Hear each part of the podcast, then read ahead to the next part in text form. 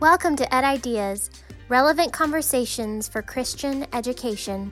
As image bearers of God, we have been created to actually carry out this work of cultivation, unpacking, unfurling, so that making is how we be human. Anytime culture is going through transition and there's significant change, it can, you can either look at it as, hey, this is the worst thing ever, or what an opportunity. We know that all adolescents are asking some really direction setting questions in their life. The very first thing said about us in the Hebrew scriptures is not that we are bad, that we are dirty, that we are sinful, that we are shameful, that we are anything. The very first thing said about us is we bear the image of God. Welcome to Ed Ideas. This is Brandon Tatum. And today we have Orpheus Heyward on the podcast. Orpheus is a minister in Atlanta, Georgia is a Bible teacher at Greater Atlanta Christian School, and he was a great presenter for us at the Museum of the Bible last year. Enjoy Orpheus. I'm most grateful to be with you on this afternoon, and certainly honored to be part of the cadre of speakers that have already presented. I believe there has just been a plethora of information, a wealth of knowledge that has already been deposited. And I have certainly enjoyed being a student of some of these great speakers already. I'm thankful to be here for several reasons. One, it is my first year being here at this conference. I'm certainly grateful to be with several of my colleagues from the Greater Atlanta Christian School, and just thankful to God to have access to all of you that we can share in this experience as we disseminate Christian education. When I was asked to uh, speak on this conference um, by Dr. Harsh, I certainly was humbled, and he gave me uh, a subject that I'll treat in just a few moments.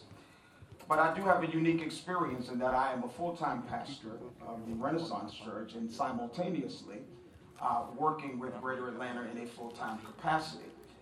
I do not remember the last time I have slept. Since I have been in both capacities, it has been very difficult and humbling to say the least. When Dr. Harsh gave me a call and asked would I um, be a part of the of the Bible staff, I told he asked me what I teach uh, Bible, and I said, well, I do that every Sunday, um, and, and, I think I'm credentialed to do so. That sounds easy enough. Um, it was easy until I walked into a classroom of juniors um, and recognized that at church, I, in some regards, people come to hear the Word of God but in this class, I had to earn being heard. And that is a very different reality when you're teaching uh, young people, and in particular, in my case, juniors, is that I had to earn to be heard. And it was a very unique experience. I'm enjoying the journey and thankful to God for it. What I'd like to do for a few moments is give a biblical perspective of how we are to understand the subject our kids are made to contribute to the world. Um, what I'd like to do is certainly not make this church, but I certainly would like to give you a biblical perspective of how we can be motivated to understand how God values our children and how that is to work within our psyche as we deal with teaching children. I'm a firm believer uh, that teaching children um, is often like speaking truth, but often on the wrong frequency. At my congregation, there was a dangerous situation that arose. It was interesting because my security team gave me a radio, and they made sure if I ever see anything that I am uncomfortable with, that I can immediately radio them to let them know. I'm not very technologically savvy, but I had this walkie talkie in my hand. And what happened was something was uncomfortable, and I began to speak on the, the walkie talkie and say, I need someone to assist me in room 195. No one responded. Um, I began to speak louder and said, I need someone to assist me in room 195. Still, no one responded. I got very frustrated. Uh, luckily, it was not as dangerous as I thought. But one of my security guards finally came in, and I said, Sir, I've been calling on this walkie talkie for the last 10 minutes by this time, something could have happened to me or anybody in this room. I started fussing like a pastor does. And uh, he said, Let me see the radio. And he looked at the radio, and I was on frequency channel 3, when everyone else was on frequency channel one. What I said and my speaking to them on the walkie talkie was valid in regards to what I saw. The problem was I could not be heard because I was speaking on the wrong frequency. When you deal with young people that are existing in a different cultural reality than we do, who speak a different language and a different genre, sometimes you can speak truth, but it's not heard because we're not speaking on their frequency. Mm-hmm. What I've learned in teaching is it, it is vital, it's very important that we understand truth must be spoken in their cultural context so that we can communicate God's word and communicate Christian education in a way where they can appreciate it. Uh, one of the things I teach people when it comes to this is we must learn how to make God relevant to their crisis. If God is viewed as irrelevant, is because in their mind, God is distant from their reality. I think we have to help them see that God is as real in our reality as he can be in theirs. That being the case, uh, I want to read Psalms 127 and give a biblical perspective on how uh, God views our children. Listen to the reading of this. I'm reading from the New American Standard. It says, Unless the Lord builds the house, they labor in vain who build it. Unless the Lord guards the city, the watchman keeps awake in vain. It is vain for you to rise up early, to retire late, to eat the bread of painful labors, and he gives to his beloved even in his sleep. Beloved, children are a gift of the Lord. The fruit of the womb is a reward. Like arrows in the hand of a warrior, so also the children of one's youth. How blessed is the man whose quiver is full of them. They will not be ashamed when they speak with their enemy in the gate. This is a beautiful psalm for so many reasons. For those who are familiar with the book of Psalms, many syllabicated in at least four sections. Many of the Psalms, while attributed to David, is not in totality, uh, the authors are not Davidic. However, we are looking at this psalm, and this psalm is a song of ascent, which means often during their pilgrimage to, to Jerusalem, they would sing these psalms on their way to the temple. The information often covers throughout the fabric and tapestry of the book of Psalms, the post exilic, as well as into the second temple. These psalms were used within the liturgy of Israel's worship. Interestingly enough, the text gives theologically a framework of understanding that we are to understand that whatever we do, we must do with God's assistance and God's help and strength. That none of us must function in a way that is separate and apart from understanding God's relevance and his strength to all that we do. In this text, he says, except the Lord build the house. In our context, the word house, on this context, the house refers to a family or family dynasty. He says, Except the Lord build the house, they labor in vain that build it. And then he goes on in the synonymous parallelism to say, Except the watchman, except God watch the city, the watchman watches in vain. In other words, no matter how much one guards a city, if God is not on the side of that city, they watch in vain. No matter who is building a house, if God is not involved with building that house, they build it in vain. In other words, God must be the ultimate source in which we trust for all that we do, relevant to the idea of working for the kingdom. So, this psalm invites us to respect the sovereignty of God while understanding human responsibility. Within that context, he says, children are a gift from the Lord.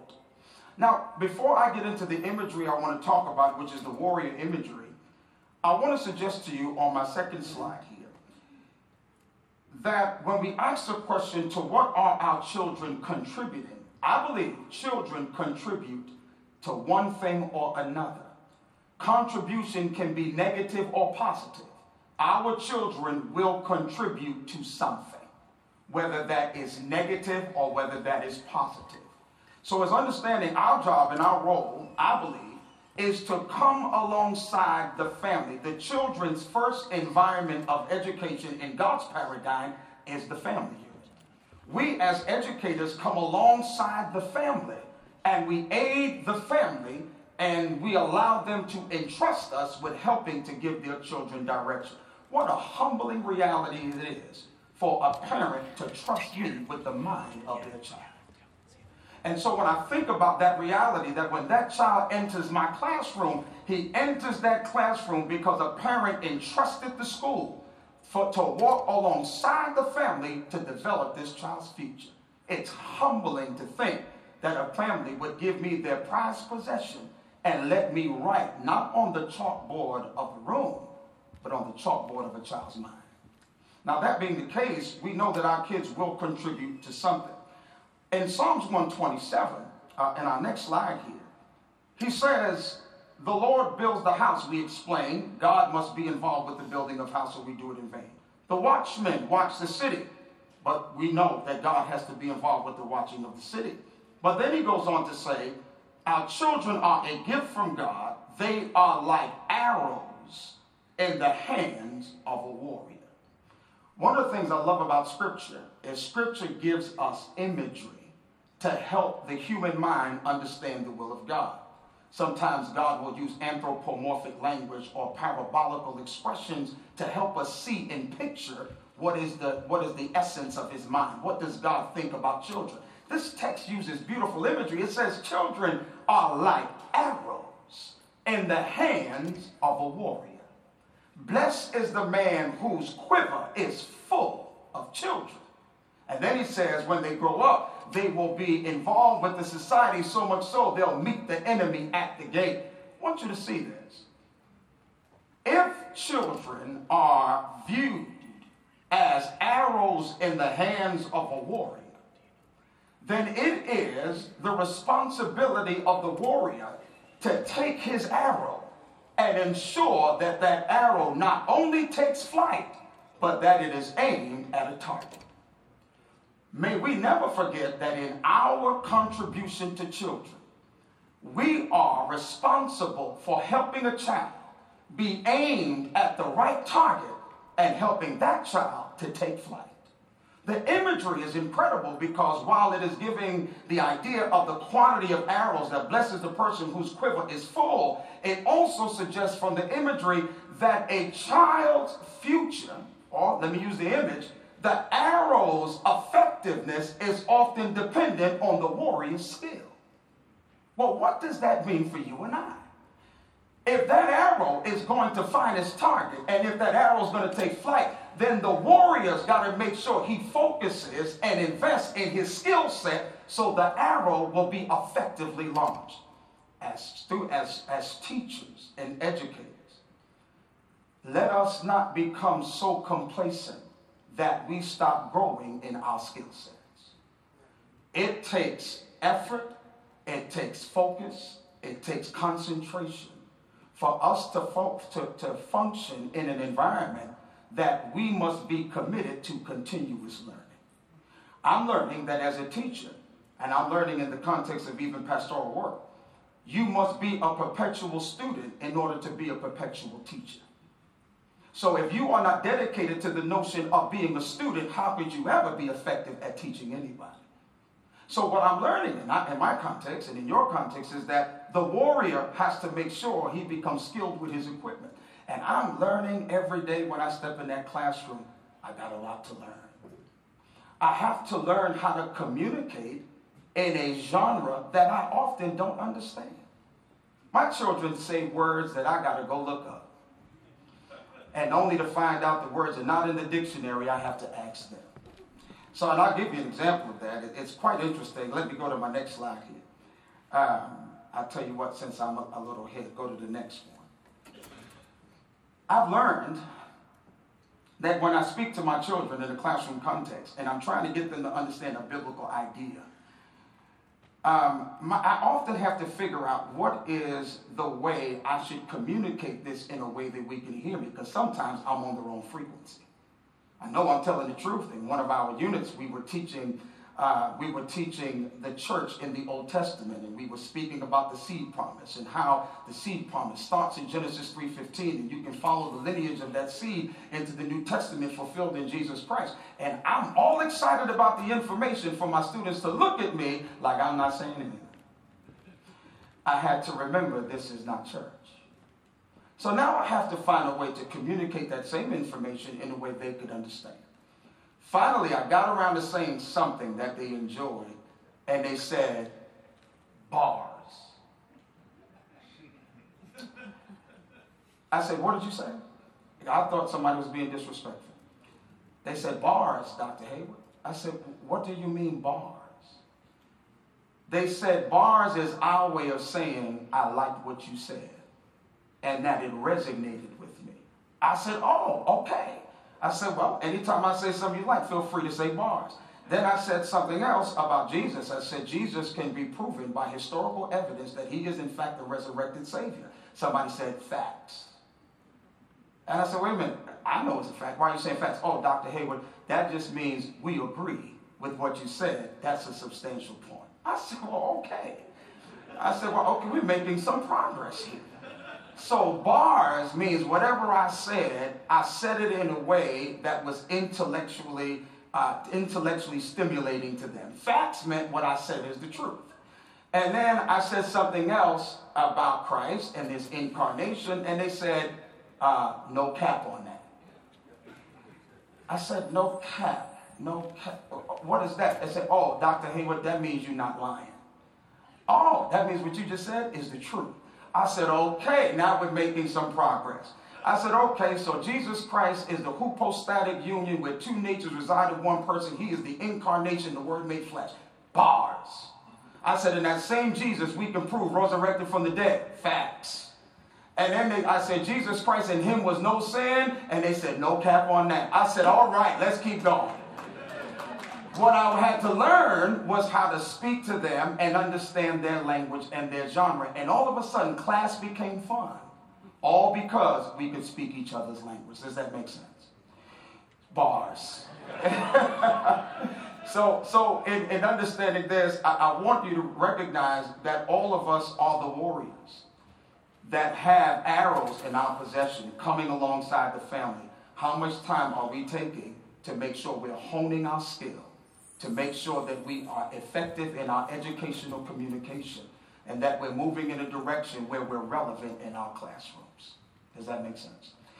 That being the case, not only must we, we understand that, we have to not be afraid, or we don't need to be afraid, that we sometimes are in a context where because their world seems so different, we, they have questions that we ought not be afraid of. I believe in a classroom, it is okay to promote critical thinking. It is interesting. While we teach at a Christian institution, I have re- learned and recognized that everybody within that institution, student base, is not necessarily an adherent to Christianity.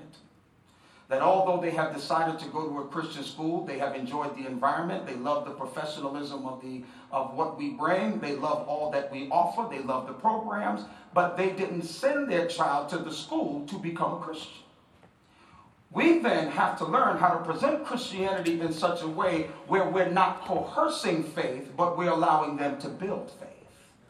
So you have to find the balance of not trying to force Christianity, but invite thinking, critical thinking, that still leads them to the fountain of truth.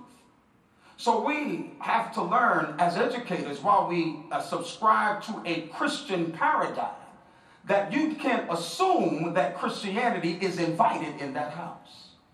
So, what we have to do is make sure that as we speak Christianity, invite the questions, speak to the hard questions, and admit when you don't know them. But help them understand questions are okay. We get questions all the time in regards to is there a such thing as heaven and hell? How do we even know there is a such person named Jesus Christ? How do we know he even existed? And we get into these debates and these discussions. And rather than tell them not ask the question, we allow the environment for it to be questioned. Do you not know a person's faith will be strongest if you allow them to get to that faith through questions? And so when we allow them to go through critical thinking, they find themselves doing research and coming back saying, I finally understand that. That became a reality to me when I finally came in class one day and a child came up to me after class and said, Dr. Heyward, I'm interested in becoming a child of God. Would you be willing to talk to me further about baptism? Not because I forced it on him, not because I pushed him, but because of the process of critical thinking. He said, I can now see why you would say Jesus Christ is the Son of God. At the end of the day, what are we trying to accomplish? I believe what we're trying to accomplish is being skilled warriors. I'd like you to go to the next slide. In being skilled warriors, I'm learning the value of having a coach, to be submitting to being trained, to submitting to the, to the notion that I am a perpetual student. I'm thankful right here now. Uh, Dr. Paul Cable, who introduced me, has been nothing short of a great mentor in trying to help me to understand and navigate the classroom. It's okay to be humble enough to keep learning. Submit to being coached by somebody who is a skilled warrior before you came along. So we have to be humble enough to be taught, humble enough to learn. Next slide. We have to be serious about what we bring to the table by having a developed, intense focus and concentration, focusing on my personal development, because I believe authenticity will show up in the classroom to be authentic is what a lot of these young people are looking for. They're not looking for somebody mechanical. They're not looking for somebody who claims to know it all, but they are looking for somebody who is, in fact, authentic. And my authenticity will often be tied to how much time I spend in intense focus and concentration in developing my skill set. We come alongside the family, as I said earlier. Uh, the family is important to the educational process. And as we come alongside the family, the discipline that they're learning at home is the discipline that they want enforced after school. They're entrusting their child to you. I can remember my mother is an educator. My mother, right now, uh, is retired, but she was an educational consultant. Uh, she was that parent that believed in even after school was over, education continues. It was hard being the child of an educator because she thinks school never ends.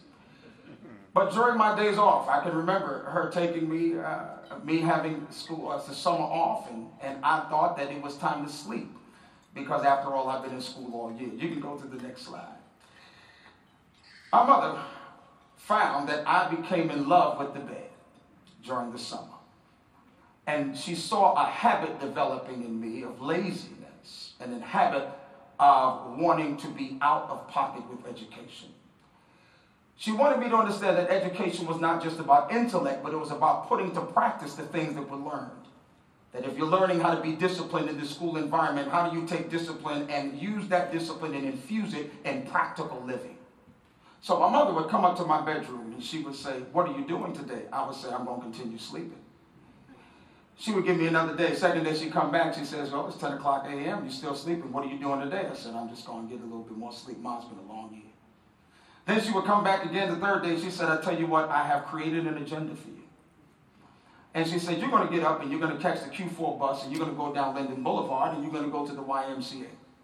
She said, You're going to volunteer your time as a, CIT, which is, was a counselor in training. She said, What I want you to do is learn the discipline of volunteering and plant seeds for future success. You're going to volunteer first, and then you're going to learn that that'll open doors that you don't see. I said, Mom, I don't see this. She said, Yeah, but you're going. She says, here's a few dollars for you to go down to, to the YMCA. I went down to the YMCA. I spent the whole summer down there. Next thing I knew, next summer came, there was an automatic job there because I volunteered the year before. My mother also put me in martial arts school, and she made sure that I became a, a proficient martial artist. She said, Now you're going to have to learn business. One, I want you to write a proposal for the YMCA. Submit your proposal to the YMCA that you are a professional martial artist and you're going to offer a program based on this proposal. She sat down and wrote the proposal with me, and she helped me to understand how to write a proposal, submitted that proposal, and they adopted my program. Became one of the largest schools in Queens, New York with 220 kids. What my mother was doing was what the school system has to do. She took an arrow, her arrow, put it in the bowl, and she was allowing me to learn how to take flight, and she was aiming me toward a target. What do we do in the school system? We come along that mother, and we get her child in that classroom, and we take that same arrow, and we continue to give it direction. So I want you to see as an educator today that God describes children as an arrow in the hand of a warrior. I want you to join every teacher in this room and say, I'm going to join the warrior class. And I'm going to join the soldiers to learn how to effectively use my bow so this child can continue to take flight. Now, with that being said, as I close this, what, are we, what is the target we're aiming for? If you can go to the next slide. I believe the target we're aiming for is excellence in Christian character as the basis for success in the secular. I don't believe we should pretend like we don't want our children to be successful in the secular. We do. Whether they are entering an academic setting, whether they are pursuing a degree in law, or whether they are going into the medical profession, whatever they choose. Our job is not to choose their profession. Our job is to aim them toward a target that says, learn Christian character as the basis of your success in the secular. I don't believe it's enough to launch a child to be secularly successful but be a spiritual failure. If we are a Christian institution, then spiritual success must be more important than secular success. And more so, that they would take the spiritual principles of a divine sacred text and use that as the basis of their Christian growth and say, as I enter into the arena of the secular, I take the kingdom of God with me. That would be success for a Christian school. Success is not just the obtaining of a degree or academic prowess. It is the idea that Christ Jesus is magnified in their life and they can take these Christian values with them to whatever setting they reside in. That would be the target we're aiming for. Last slide. So, what are we looking for? We're looking for excellence in character. The character of God is the grounds of all human excellence. May we never divorce Christianity or our education in the Christian schools from a true understanding of the knowledge and character of Almighty God. May they, as, as they learn all of their academic necessities, may we also give them spiritual necessities to connect to their Creator so that, as it was said earlier, they can be image bearers of the image of Almighty God. Our text in 2 Peter 1 tells us, Now for this very reason also, applying all diligence in your faith, supply moral excellence, and in your moral excellence, knowledge, and in your knowledge, self control, and in your self control, perseverance, and in your perseverance, godliness, and in your godliness, brotherly kindness, and in your brotherly kindness, love. For if these qualities are in you are in, and are increasing, they render you neither useless nor unfruitful in the true knowledge of our Lord Jesus Christ. Are we ensuring that our children are learning these qualities? While they excel in mathematics, may they excel in moral excellence because that is the unique fingerprint we bring in Christian education. So I leave you with that to suggest to you welcome, warriors. Let's grab these arrows, put them in our bow. Let's pull as far back as we can, and let's watch the arrows take flight. God bless you today.